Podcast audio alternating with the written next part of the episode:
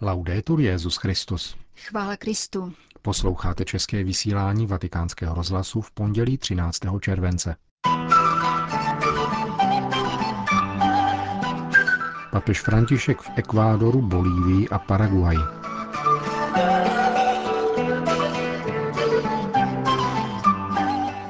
Dnes v půl druhé odpoledne po téměř 13-hodinovém letu dosedl speciál italských aerolinek na římské letiště Čampíno. Modlitba před mariánským obrazem sálu z Populi Romány v bazilice Pany Marie Větší pak zakončila osmidenní apoštolskou cestu. 146. v moderních papežských dějinách, během které svatý otec František navštívil tři jihoamerické národy a církve v Ekvádoru, Bolívii a Paraguaji. Během letu se konala palubní tisková konference, jejíž obsah vám přiblížíme v zítřejším vysílání. Nyní se však ještě vraťme k nedělnímu závěrečnému programu paraguajské etapy, který se vzhledem k šestihodinovému časovému posunu odehrával v našich nočních hodinách. Po soukromém obědě s 22 paraguajskými biskupy v budově apoštolské nunciatury v Asuncionu se papež odebral na nábřežní prostranství u řeky Paraguay, zvané Costanera a nacházející se nedaleko prezidentského paláce, kde je očekávalo na 200 tisíc mladých lidí. Setkání s mládeží zahájili zpěvy a tance, po kterém následovala dvě svědectví. Dívka Liz hovořila o tom, jak se po rozvodu rodičů již léta stará o vážně nemocnou maminku a babičku. Mladý muž Manuel vyprávěl, jak zakusil chudobu, drogovou závislost a vyloučení. Petrův nástupce v reakci na jejich slova odložil předem napsanou promluvu a spontánně vytýčil trojí horizont. Svobodné srdce, které neotročí klamům tohoto světa, bratrská solidarita a naděje vkládaná v Ježíše. V úvodu papež zdůraznil, že svoboda je boží dar, Avšak je nezbytné dokázat tento dar přijímat a vysvobodit srdce z mnoha pout, jakými mohou být vykořišťování, nedostatek prostředků k obživě, závislost na drogách nebo smutek. František pak vyzval mládež ke společné modlitbě. Señor Jesús, Pane Ježíši, dej mi svobodné srdce, které by nebylo otrokem všech klamů tohoto světa. Ať mé srdce neotročí pohodlí a podvodu, životu v zábavě a zlozvyku, ať se nestane otrokem falešné svobody, podle které mohu v každou chvíli dělat to, co se mi líbí. lo que me gusta en cada momento. Papež se pak vrátil k Lizině příběhu a její péči o nemocnou rodinu. Dívka přiznala, že zpočátku se na takovouto službu necítila připravena, ale díky solidaritě svých přátel k ní našla sílu. Tato zkušenost, podotkl Petrův nástupce, nás učí, že si nemáme mít ruce jako Pilát. Liz mohla svou maminku a babičku umístit do hospice a užívat si mládí. Ona však svou láskou naplnila čtvrté přikázání, cti svého otce i svou matku. Es un grado altísimo de solidaridad. Je to převeliké gesto solidarity, nejvyšší stupeň lásky. Je to svědectví. Un testimonio. V souvislosti s Manuelovým svědectvím, který po těžkém dětství a mládí prožil záchrané setkání s Ježíšem, papež poznamenal, Žádám vás, abyste pochopili, že zatímco váš život je relativně snadný, pro množství jiných mladých lidí to tak není. Dokonce existují takoví, kteří ze zoufalství volí kriminalitu, zločin nebo přisluhují korupci. Těmto mladým mužům a ženám je třeba říci, že jim stojíme na blízku a že jim v solidaritě, lásce a naději chceme pomoci. Con amor. Con esperanza. Oběma proneseným svědectvím bylo společné, že jejich protagonisté nalezli naději a sílu v Bohu, pokračoval papež. Takové mladé lidi dnes potřebujeme, doplnil. Naděje plnou a silnou mládež a nikoli malátné, znuděné a bezpáteřní mladé lidi bez názoru.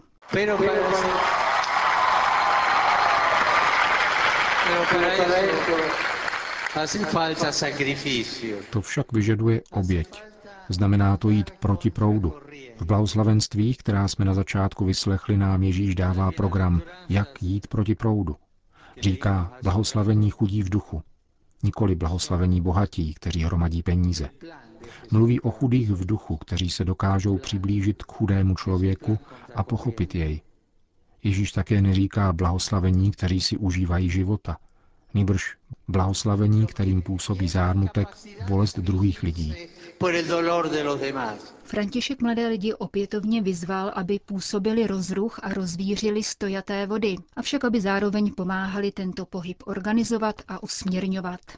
V samém závěru je opětovně vyzval ke společné modlitbě. Ježíši, prosím tě za chlapce a dívky, kteří nevědí, že ty jsi jejich silou a bojí se žít, být šťastní a snít. Ježíši, nauč nás snít o velkých a krásných věcech, které se možná mohou zdát všední, avšak rozšiřují srdce. Pane Ježíši, dej nám sílu, svobodné srdce, naději, lásku a nauč nás sloužit. Amen. Zakončil svatý otec svou promluvu při setkání s paraguajskou mládeží, po které se odebral na letiště v Asuncionu.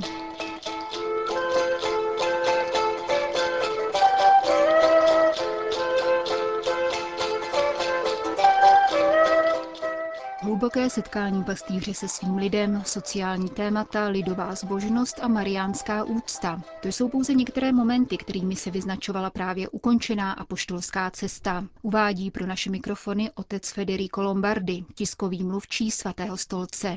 Obyvatelé Ekvádoru, Bolívie a Paraguaje široce reagovali na papežovo poselství. Je tu zřejmá citlivost latinskoamerického lidu, radostné a vděčné přijetí papeže, který pochází z této země a dokáže k ní na výsost konkrétně a výrazně promlouvat. Jazyk a příklady, které papež zvolil, se hluboce dotýkali srdcí místních lidí a vyvolávali v nich velice kladnou reakci.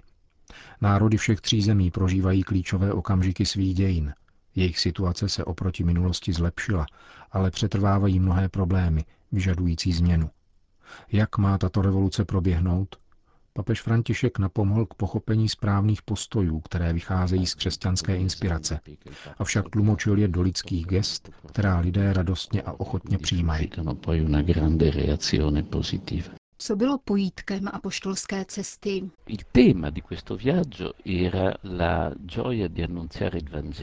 Tématem cesty byla radost z hlásání Evangelia, která inspiruje současný pontifikát. Papež hlásá evangelium, které se nevyděluje z reality tohoto světa, nýbrž sytí úsilí církve a může být podnětem pro práci všech lidí dobré vůle, kteří s otevřenýma ušima naslouchají poselství tohoto papeže papeže, který vzbuzuje velikou pozornost také za hranicemi církve. Duchovním vrcholem byla podle otce Lombardyho mše na paraguajském mariánském poutním místě v Kakupé, ačkoliv návštěva mariánských svatyní byla na programu v každé ze tří navštívených zemí. Papež František dobře zná sošku Matky Boží z Kakupé a ví, co pro Paraguajce znamená. V Buenos Aires měl mnohé paraguajské věřící, pro které ustavil zvláštní farnost. Papež vysoce oceňuje lidovou zbožnost. Teologové či intelektuálové se někdy domnívají, že rizikem lidové zbožnosti je sentimentalismus nebo pověrčivost. Ale papež František díky své velké zkušenosti a pastýřské blízkosti lidu chápe její hloubku a důležitost pro uchování živé a celistvé víry. Lidová zbožnost je totiž nejenom výrazem víry, ale zahrnuje do sebe city a výrazové schopnosti národa, čímž razí jeho kulturu a dějiny. Ve své bolívijské promluvě k zástupcům tzv. neformální ekonomiky papež ostře analyzoval sociální témata. E v tom vidíme typický úhel pohledu současného papeže, který říká, abychom šli na periferii. Nejenom proto, že odtud můžeme lépe posoudit situaci dnešního světa, nýbrž proto, že z periferie může výjít hnutí, které možná bude schopné přinést alternativní řešení. Taková, která centrum systému, provázané s mocí peněz, nedokáže vymyslet ani si představit. Závěrečný dokument, který latinskoamerická sociální hnutí papeži předala, pravděpodobně ovlivní Františkovo vystoupení na půdě Organizace spojených národů, které se plánuje v rámci zářijové apoštolské cesty na Kubu a do Spojených států amerických, soudí otec Lombardy.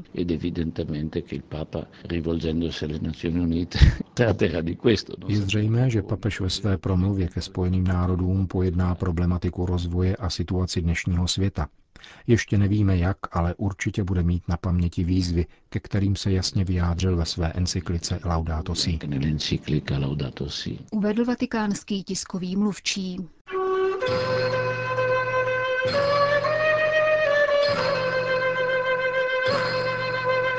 Skončila se devátá zahraniční apoštolská cesta papeže Františka do Ekvádoru, Bolívie a Paraguaje. Nejsou překvapením miliony lidí, které se na latinskoamerickém kontinentu dali do pohybu, aby se setkali se svým papežem. A rovněž tak nepřekvapuje mizivý zájem sekulárních evropských médií o papežovi promluvy. Možná také proto, že byly opravdu zásadní a z mnoha hledisek pozoruhodné. Je však také pravda, že spontaneita, četnost a intenzita jeho vystoupení dali vyniknout ze zřejmým mezím o něch podivuhodných technických vynálezů, jak nazývá koncil média, protože přece jen nedovedou podat realitu jinak než obrazně, přibližně a většinou dosti zkresleně, byť se to vizuálně může jevit naprosto realisticky. Mnoha aspektům pontifikátu papeže Bergolia se zvláště v Evropě nedostává plného pochopení, někdy ani od těch, kteří mu aplaudují. Tato apoštolská cesta je však ukazuje v plnějším světle. Především teologický důraz na lid boží, tedy na společenství víry, vyjevila papežova návštěva na latinskoamerické půdě zřetelněji než jakákoliv argumentace. Fakt, že v Latinské Americe připadá na jednoho kněze asi čtyřikrát více věřících než v Evropě, ukazuje nejenom na nedostatek kněží v tomto nejkatoličtějším regionu planety, a tedy na obrovskou životnost víry v tamnějším lidu, ale prozrazuje také něco o Evropě. Něco, co by se dalo nazvat pastoračním luxusem. Při všem tom občasném naříkání na nedostatek kněží se totiž ukazuje, že v Evropě mají luxus nejenom návštěvníci bohoslužeb, ale také kněží, kteří jim slouží. Rovněž papežův důraz na sociální dimenzi, jak je patrné právě z jeho návštěvy na latinskoamerickém kontinentu, je pouze rizí projev křesťanské víry. Bylo to patrné především na setkání papeže s představiteli hnutí neformální či alternativní ekonomiky. Františkova snaha spojit a povzbudit outsidery panujícího ekonomického systému, jehož směřování zde pranířoval jako útok na Ježíšův plán a na evangelium, bez pochyby nemá obdoby. Je globální, konkrétní a věroučně pevně zakotvená, tak jako celá jeho petrovská služba.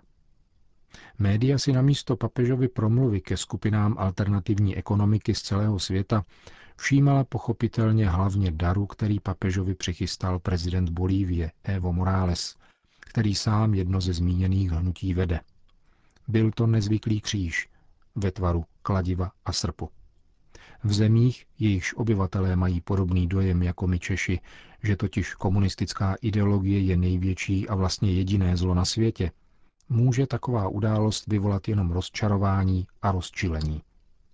Možná i proto papež zprvu neprojevoval sebe menší vděčnost. Napětí v jeho tváři však povolilo, když mu prezident vysvětlil, že tento typ kříže měl na stole španělský jezuita Espinal, bestiálně zavražděný roku 1980 bolívijskou diktaturou, protože se domáhal práv utiskovaných. Kříž, stejně jako vyznamenání bolivijské vlády s tímtéž emblémem, však daroval mariánské svatyni bolivijské patronky, tak jak to obvykle papežové dělají. Není zkrátka možné chápat tuto epizodku kategoriemi naší totalitní zkušenosti, kterou si navíc občas přibarvují hrdinstvím ti, kteří strávili většinu té doby v poklidném závětří nějakého státního institutu. Může se nám to jevit bizarně asi jako cylindry, které ženy v Bolívii nosí s velkou oblibou. Možná, že apoštolská cesta papeže Františka do Latinské Ameriky nabízí klíč jeho pontifikátu. Jeho promluvy na kontinentu, který je sjednocován právě křesťanskou vírou, ukazují výmluvně a skromně, že Petrův nástupce nezměnil kurz, nýbrž rychlostní stupeň našeho putování.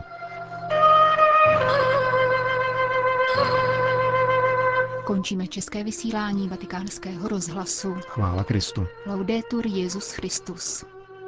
thank you